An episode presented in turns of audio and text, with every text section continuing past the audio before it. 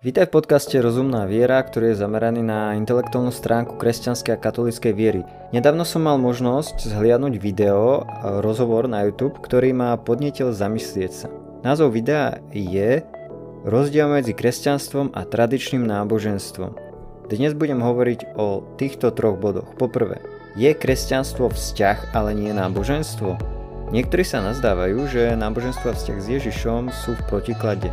Tvrdia, že kresťanstvo nie je náboženstvo, ale vzťah. Video, na ktoré odkazujem, e, je možné nájsť na YouTube a e, na YouTube kanáli 20 minútovka. Pozriem sa na to, či toto rozdelenie je opodstatnené alebo ide skôr o falošnú dichotómiu. Po druhé, je každá tradícia zlá, ktorú treba odmietnúť? Autori hovorili o tradičnom náboženstve a prístupe k Biblii. Preto sa pozriem aj na prístup Sola Scriptura, ktorý hovorí, že mne stačí Biblia a nič iné a ani nikoho iného nepotrebujem. Po tretie, môže kresťan stratiť e, spásu alebo môže mať kresťan na tomto svete istotu spásy? Táto otázka e, vysvetlila z úplného záveru videa. Je však táto náuka v súlade s historickým a biblickým kresťanstvom? Mnohí by možno povedali, že im stačí byť spirituálnymi, e, nepotrebujú patriť k žiadnemu náboženstvu. Niektorí stavajú dokonca múr medzi vierou ako vzťahom s Bohom a náboženstvom. Dávajú na výber jedno alebo druhé, buď alebo. Ja sa pýtam, prečo, ak je to možné nemať obe, čiže aj aj? Samozrejme, spiritualita nie je zlá ani osobný vzťah s Bohom a je pozbudivé, že aj autori vo videu, ktorí diskutovali, tak eh, na toto poukázali a s tým určite súhlasím. Spirituálni, ale nie náboženskí ľudia by možno povedali, že e, súhlasia, že je tu niečo viac ako len fyzická realita, čo je tiež celkom fajn. A čo teda s náboženstvom? Keď, keď ľudia hovoria o náboženstve v negatívnom zmysle, podľa mňa majú asi na mysli akési pokrytectvo alebo legalizmus. Ale pre tieto slova už máme pojmy. Práve som ich použil. A Ježiš dal by sa povedať, toto odsudzoval, ale aj keď v písme vidíme odsudenie pokrytectva, neznamená to, že ide o odmietnutie náboženstva ako celku. V písme vidíme dokonca aj pozitívny pohľad na náboženstvo či nábožnosť. K tomu sa dostanem. Chcem však podotknúť, že, že súhlasím s tým, že je na mieste byť obozretnými predtým, aby sme sa nezasekli len v nejakom vonkajškovom zachovávaní nejakých rituálov, predpisov a pravidiel, ale aby šlo naozaj, ako aj autori vo videu hovorili, o živú vieru a osobný vzťah s Bohom. A aj, to, aj pre mňa je toto takou výzvou, takým povzbudením. Ešte mi napadlo také jedno video spred niekoľkých rokov, ktoré sa mi zdá, že je, je celkom známe, kde jeden jeden mladý chalan zaujímavo prezentoval myšlienku, že Ježiš prišiel zrušiť náboženstvo. A tiež tam bola prítomná táto myšlienka, že hlavne osobná viera bez nejakého náboženstva. No podľa mňa dosť záleží od toho, ako vlastne náboženstvo definujeme. Ak je náboženstvo systémom presvedčení a spôsobom, ako oslavovať Boha, tak toto Ježiš istotne zrušiť neprišiel. Ak si však vytvoríme predstavu, že v náboženstve ide o slepé zachovávanie nejakých predpisov a pravidiel bez osobnej a vedomej angažovanosti a viery, potom sa nám zrejme náboženstvo nebude zdať príliš užitočné a priťažlivé. Čiže táto fráza, že verím v Ježiša, ale nie náboženstvo, alebo že som duchovne alebo spirituálne založený, ale nie náboženský, za tým je v pozadí skrytý predpoklad o tom, čo náboženstvo je. Čiže záleží aj od toho, ako ja osobne náboženstvo vnímam, čo si tým pod tým predstavujem. E, tiež je za tým asi predpoklad, že čo, čo je vlastne duchovnosť, spiritualita a ako sa prejavuje. Že ide len o niečo vnútorné a súkromné bez vonkajšej oslavy Boha. Pán Peter vo videu povedal, že náboženstvo je vierovka, mravovka a potom ho možno deliť na monoteizmus, politeizmus a pokračoval. Ja hovorím, že, že ak je monoteizmus náboženstvo a kresťanstvo je monoteizmus, čiže viera v jedného Boha, čo kresťanstvo jednoznačne je, z toho vyplýva, že kresťanstvo je náboženstvo. Ešte predtým pán Peter povedal, že kresťanstvo nie je nejaké náboženské presvedčenie, ale kresťanstvo je osobná živá viera, ktorú má človek v srdci. S tou druhou časťou určite súhlasím, naozaj, však v kresťanstve nejde o žiadne presvedčenia. V kresťanstve nie je žiadneho presvedčenia vzťahujúce sa k posvetnu alebo k Bohu, Slavomir Gálik v knihe Úvod do filozofie náboženstva uvádza, že slovenské slovo náboženstvo obsahuje určujúcu zložku Boh. To znamená, že ide o vzťah k Bohu alebo že ide o zbožnosť alebo nábožnosť. Avšak eh, mohli by sme sa na to pozrieť aj takto. Podstatou náboženstva je sprístupniť cestu k poznaniu Boha a odpovedať na jeho zjavenie sa. Náboženstvo je systém presvedčenia praktík týkajúcich sa posvetných vecí či vzťahu k Bohu. Náboženstvo je odpoveď na konečné a najdôležitejšie otázky človeka. V náboženstve dávame Bohu to, čo mu patrí. Je to základné vyjadrenie toho, kým ako ľudia stvorení na Boží obraz sme. Ak vieme, že je tu náboženstvo založené Ježišom a toto náboženstvo je organizované, nemali by sme sa toho držať.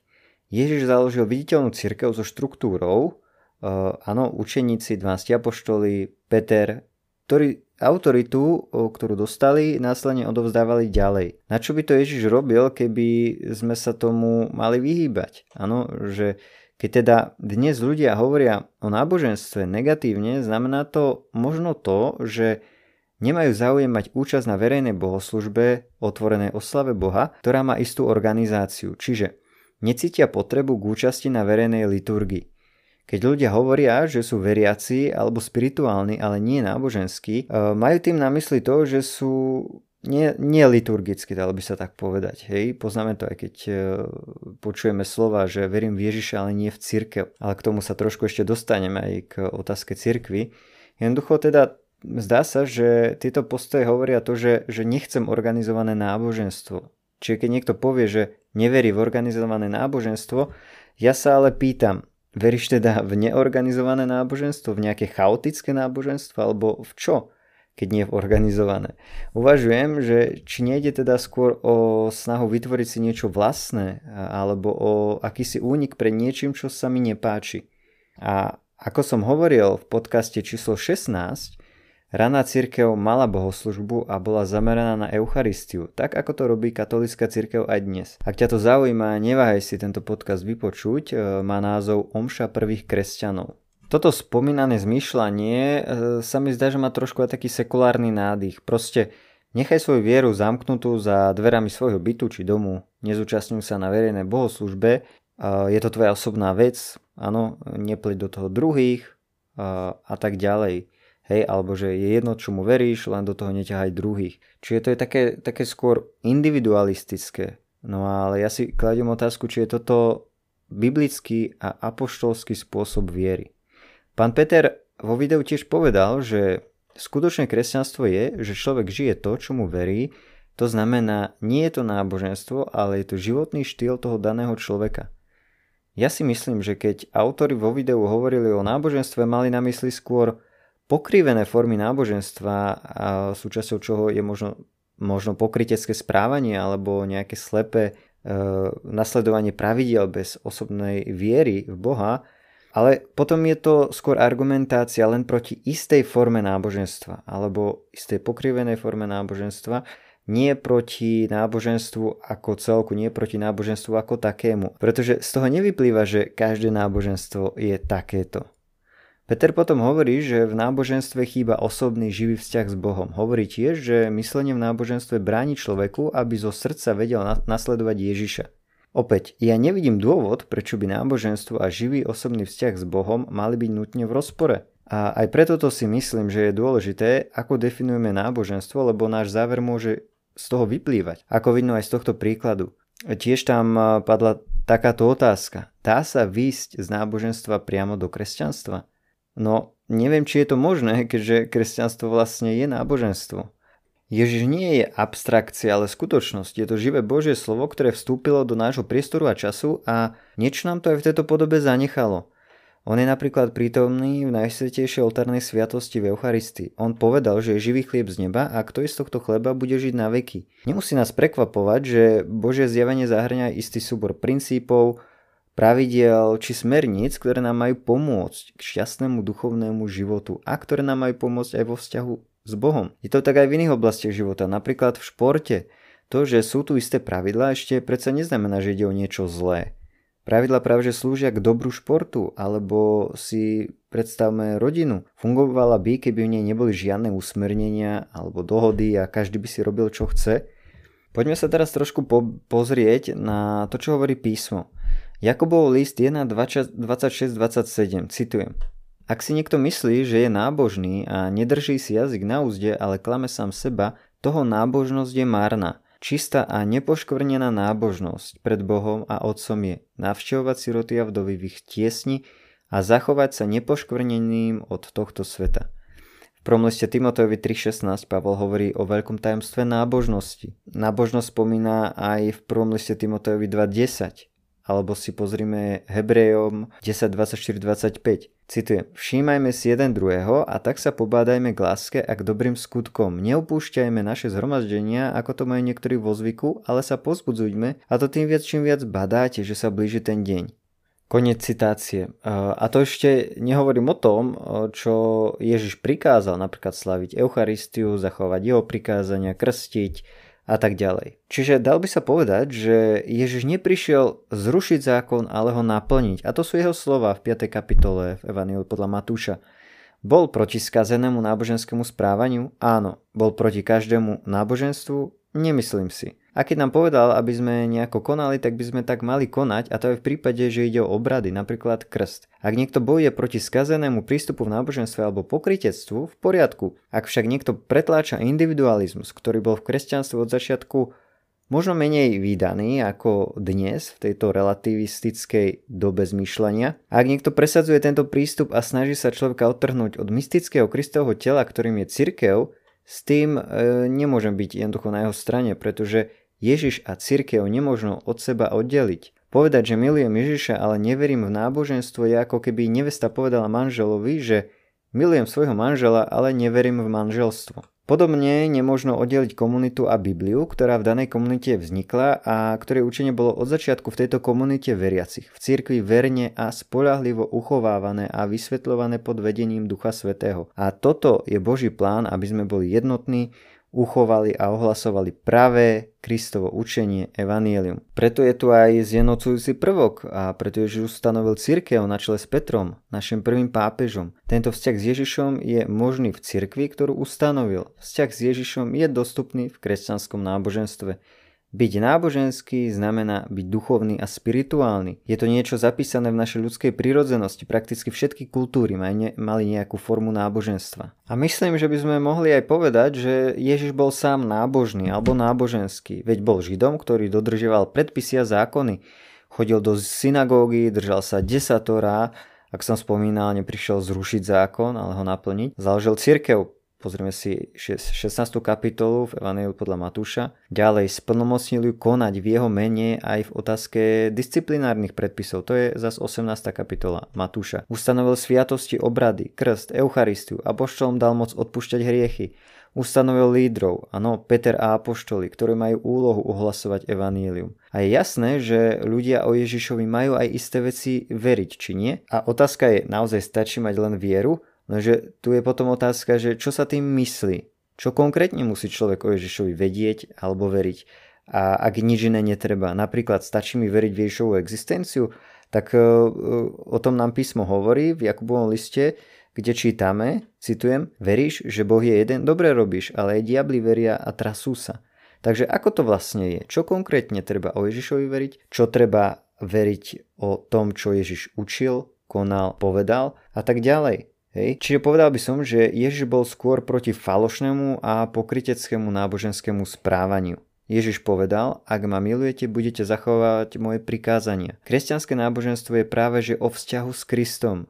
Nemyslím si teda, že viera a náboženstvo sú nutne v rozpore, pretože je možné mať obe. Druhý bod, o ktorom chcem hovoriť, eh, je toto. Peter a Marian v rozhovore hovorili o tradícii a Biblii. Zdá sa mi, že vychádzajú z princípu sola scriptura, ktorý vylučuje autoritu posvetnej tradície a cirkvy. Zamyslíme sa ale nad tým, že samotná Biblia vznikla v živej komunite cirkvy, ktorú založil Ježiš. Čiže vlastne cirkev predchádza nový zákon, keď sa tak vezmeme. Hej, najprv bolo, bolo spoločenstvo. E, tradícia je niečo, čo nám bolo odovzdané. Biblia nám nespadla z neba, ani, ani sa sama neinterpretuje. Istým spôsobom aj Biblia je súčasťou apoštolskej tradície, súčasťou toho, čo nám apoštoli odovzdali. E, samotný princíp e, sola scriptura sa teda zdá byť istou tradíciou, ktorá isté veci relativizuje a ktorá odmieta církev aj autoritu. Avšak princíp len ja a Biblia sa mi zdá, že je nebiblický a ani nie príliš historický. Naopak, Biblia hovorí o autoritatívnom Božom slove,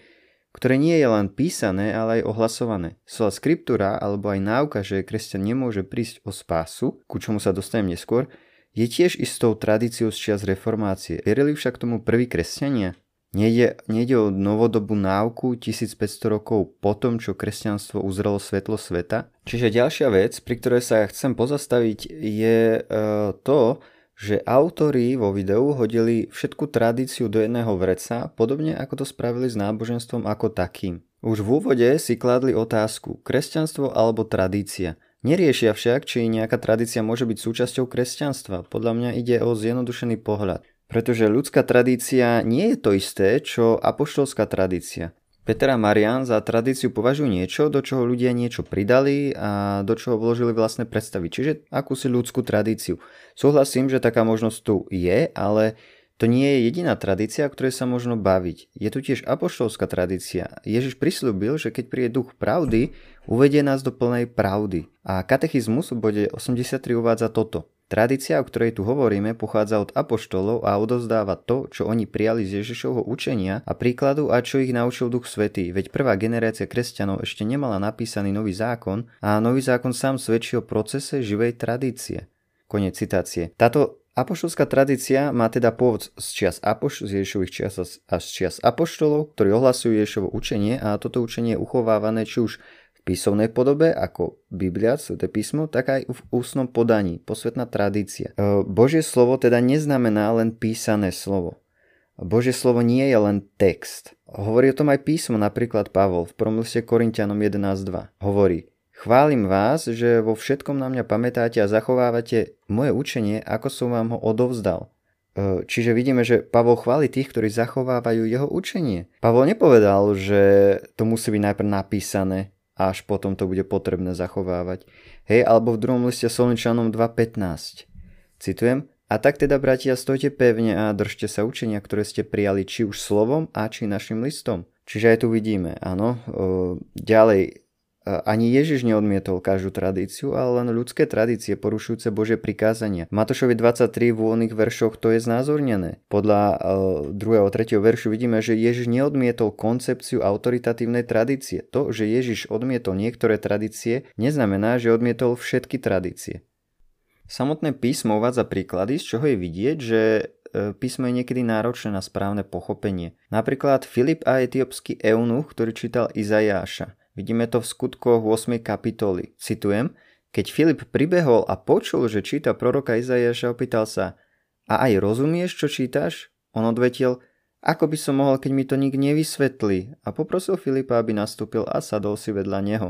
Ak som spomínal, Pavol učí, že kresťanské učenie nie je iba v Biblii, ale aj v hovorenom slove. Áno, sú tu aj ďalšie verše, ktoré by sa dali spomenúť. Ide teda o ústne podanie, ktoré jestvovalo ešte predtým, ako bol napísaný nový zákon. Myslím, že keď hovoríme o Biblii a jej autorite, mali by sme tiež pamätať, ako sa ku nám dostala a kde vznikla. Ježiš priamo žiadnu knihu nenapísal a ani to e, neprikázal, ale čo urobil priamo je to, že založil a ustanovil církev, ktoré písmo vzniklo, bolo verne uchovávané, šírené a ohlasované. A táto církev pod vedením Ducha Svetého usúdila, ktoré knihy sú Bohom inšpirované a patria do kánonu písma a ktoré nie, pretože samotná Biblia tento zoznam nikde neuvádza. A, a mohli by sme povedať, že vlastne toto je tradícia mimo písma, ktorú príjmajú aj protestanti. Vlastne ako vedia, ak, ak sa mám riadiť princípom iba ja a Biblia, ako potom viem, ktoré knihy sú Bohom inšpirované a ktoré nie, pretože e, Biblia nikde neuvádza, ktoré knihy to sú. Jednoducho musím sa spoľahnúť na, na niečo mimo písma. Čo z toho vyplýva? Ježiš, Biblia, posvetná tradícia a cirkev nejdu proti sebe, naopak, toto je Boží plán. Cirkev je Kristovým telom a odmietnúť cirkev znamená istým spôsobom odmietnúť Ježiša, pretože on jej dal autoritu Matúš 18. kapitola. Cirkev a Ježiša nemôžno ľubovoľne oddeliť a vytvoriť si vlastné náboženstvo. Ona je vlastne takým rozšírením Ježiša Krista vo svete, takým pokračovaním, a kde je Ježiš prítomný, má podiel na jeho živote. Áno, Lukáš 10.16 čítame, kto vás počúva, mňa počúva a kto vami pohrdá, mnou pohrdá, kto však pohrdá mnou, pohrdá tým, ktorý ma poslal. 1. list Timotejovi 3.14.15 Církev je stĺp a opora pravdy. Na rôznych miestach čítame, ako apoštoli ustanovili ďalších, ktorí mali učiť a vysviacali ich vkladaním rúk. Mali zachovať pravoverné učenie, mali sa brániť pred nejakým falošným učením. A toto je úloha cirkvi aj dnes, ohlasovať, posvedcovať, viesť ľudí k Ježišovi. A aj v písme vidíme, že vlastne máme mať k svojim predstaveným úctu. Tiež Peter upozorňuje e, v 2. Petrovom liste 1.20, že nejaké proroctvo v písme nepripúšťa súkromný výklad. A 2. Petrov list 2, 1.2, tieto verše dosvedčujú, že Peter varuje pred falošnými učiteľmi. A napokon v 2. Petrovom liste 3.16 e, čítame, že niektoré miesta v nich, či v iných spisoch, asi Pavlových myslím, že má na mysli, Niektoré miesta v nich sú ťažko zrozumiteľné a neučení a neutvrdení ľudia ich prekrúcajú, ako aj ostatné písma na svoju vlastnú záhubu. Čiže tu Petr jasne hovorí proti sola skriptúra, čo je základný kameň protestantskej reformácie. Odmieta to. Jednoducho písmo je možné rôznym spôsobom prekrútiť, interpretovať to pre svoje vlastné záujmy a samotný diabol, keď pokúšal Ježiša, vlastne interpretoval písmo. Preto mne dáva zmysel, že Ježiš tu ustanovil uh, cirkev, ktorej toto učenie bude neomilne uchovávané a interpretované. Pretože Ježiš to aj prislúbil, Duch Svetý bude uvádzať do plnej pravdy, Duch Svetý nám pripomenie, naučí nás zachovať všetko, čo Ježiš robil, hovoril a tak ďalej. Teraz prejdem už k poslednej tretej časti. Čiže posvetnú tradíciu odmietnúť nemusíme a vlastne ona je tiež spôsob, ako overiť pravovernosť kresťanstva. Keď sa objavila v histórii nejaká nová náuka, dovtedy nevydaná, tak vieme, že môžeme byť obozretní, pretože asi nemá základ v Ježišovej dobe a v dobe apoštolov. Napríklad vezmeme si otázku, môže kresťan stratiť svoju spásu? Účastníci rozhovoru Marian a Peter e, z daného videa sa na konci pomodlili, čo je chválihodné a Marian potom povedal, že ak si sa úprimne modlil, ver tomu, že si zachránený, spasený. Samozrejme Samozrejme je to jedna veta, neviem presne, aký je ich pohľad na túto teóriu, ale ja to budem vnímať teda tak, že sú zástancovia tohto tzv. princípu raz spasený, navždy spasený. Ak to tak nie je, tak sa ospravedlňujem potom ale potom sa vlastne nič nemení na tom, čo chcem, čo chcem povedať, pretože sa chcem venovať tejto konkrétnej náuke. Čiže e, či je toto to, čo učí Biblia a či tomu verili prví kresťania. Poviem to hneď takto, že prvých 1500 rokov kresťania neverili niečomu takému, že kresťan nemôže stratiť spásu. Čiže apoštolský pôvod, ortodoxia, liturgické použitie alebo externé svedectvo cirkevných otcov hralo rolu v uchovávaní pravej viery, ale aj v rozlišovaní biblického kánonu, ako som spomínal. Preto nám dali Ježiš cirkev, aby ona verne uchovávala a ohlasovala evanielium. A Ježiš nám nepovedal, že každý si môže ísť svoje a zakladať vlastné cirkvy alebo vytvárať učenie. Cirkevní otcovia napríklad vnímali aj apoštolské nástupníctvo ako znak autentickosti a autority. Ja sa teraz pýtam, kto založil tvoju církev? Dajte si napríklad do Google vetu Who started your church a otvorte prvý odkaz zo stránky catholicscomehome.org a otvorte si tam tú PDF schému. Tam je pekne vidieť, ktorá církev kedy vznikla a kto ju založil. Mimo katolíckej cirkvi ide vždy o zakladateľov ľudí. Jedine katolická cirkev siaha do Ježišových čias a má božský pôvod v Kristovom ustanovení. Čiže na základe akej autority odmýtaš niečo, čo je tu už 2000 rokov? Na základe čoho by som mal prijať nové ľudské náuky, inak povedané tradície, ktoré vznikli napríklad v 16. storočí v čase reformácie? A teraz, čo hovorí Biblia na danú teóriu, na danú náuku? Matúš 7.21. Ježiš hovorí, nie každý, kto mi hovorí, pane, pane, vojde do nebeského kráľovstva. Čiže je možné veriť v Ježiša a nebyť spasený. Matúš 10.22. Všetci vás budú nenávidieť pre moje meno, ale kto vytrvá dokonca bude spasený. Za zmienku stojí aj niektoré Ježišové podobenstvá, ktoré poukazujú na to, že je možnosť stratiť spásu. Čo hovorí Pavol? Rímanom 11.20.22 Nenamýšľaj si, radšej sa boj, lebo keď Boh neušetril prirodzené ratolesti, aby sa nestalo, že neušetri ani teba. Maj teda pred očami Božiu dobrotu a prísnosť. Prísnosť voči tým, čo padli a Božiu dobrotu voči tebe, ak vytrváš v dobrom, inak budeš aj ty odťatý. Odťať možno len to, čo bolo najprv s niečím spojené a zjednotené. Milosť teda možno stratiť ťažkým hriechom. Za zmienku stojí aj napríklad 2. Petrov list 2, 20, 22. Ďalej, Galatianom 5.4, citujem. Vy, čo chcete byť ospravedlnení zo zákona, odtrhli ste sa od Krista, vypadli ste z milosti. Tu je to jasne napísané. Ďalej, Pavol hovorí v prvom liste Korintianom 4.3.5. No mne naozaj málo záleží na tom, či ma súdite vy alebo iný ľudský súd. Ani sám seba nesúdim, lebo nie som si ničoho vedomý, ale to ma neospravedlňuje. Pán je môj sudca. Preto nesúďte nič predčasne, kým nepríde pán. On osvetlí, čo je skryté v tme a vyjaví úmysly srdc, tedy každý dostane pochvalu od Boha. Tu Pavel upozorňuje, aby sme nesúdili stav duše seba ani iných v absolútnom zmysle predčasne. Ďalej 1 Korintianom 9, 24, 27. Ale krotím svoje telo a podrobujem si ho, aby som a s kým iným kážem sám nebol zavrhnutý. To som necitoval celé, ale, ale kladiem si otázku, bol azda Pávol neveriaci, že sa obával, že bude zavrhnutý?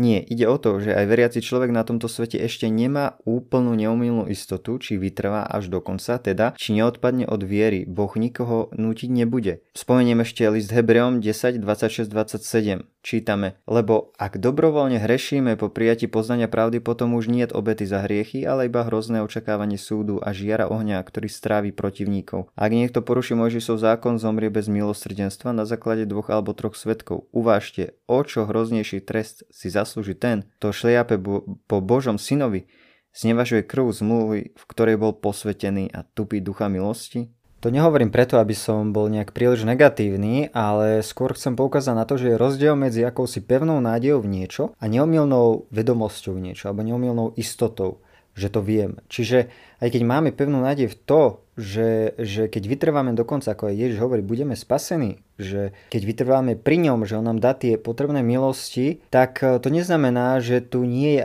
žiadna možnosť toho, že spáchame nejaký ťažký hriech alebo že vypadneme z milosti, ako hovorí aj Pavol v Galatianom. Áno. Čiže chcem poukázať skôr na to, že, že to, že e, človek príjme Ježiša ako svojho osobného pána spasiteľa raz v živote, to neznamená, že teraz, e, keď začne robiť hociaké zlé veci, že, e, že, že bude aj tak spasený. Inak povedané, aby sme sa nemýlili a nenamýšľali si, že keď už som raz veriaci, alebo keď už som sa raz e, pomodlil a prijal Ježiša, že teraz e, môžem robiť hoci čo, alebo že aj keď spravím hoci čo, že to nemôže ovplyvniť môj konečný osud. A sám Pavol v prvom liste Korintianom v 6. kapitole hovorí toto. Neviete, že nespravodliví nebudú dedičmi Božieho kráľovstva? Nemielte sa. Ani smielníci, ani modloslužobníci, ani cudzoložníci, ani chlipníci, ani súložníci mužov, ani zlodeji, ani chamtivci, ani opelci, ani utrhači, ani lupiči nebudú dedičmi, dedičmi Božieho kráľovstva. Čiže, e, čiže skôr chcem poukázať na to, je táto náuka raz spasený, navždy spasený,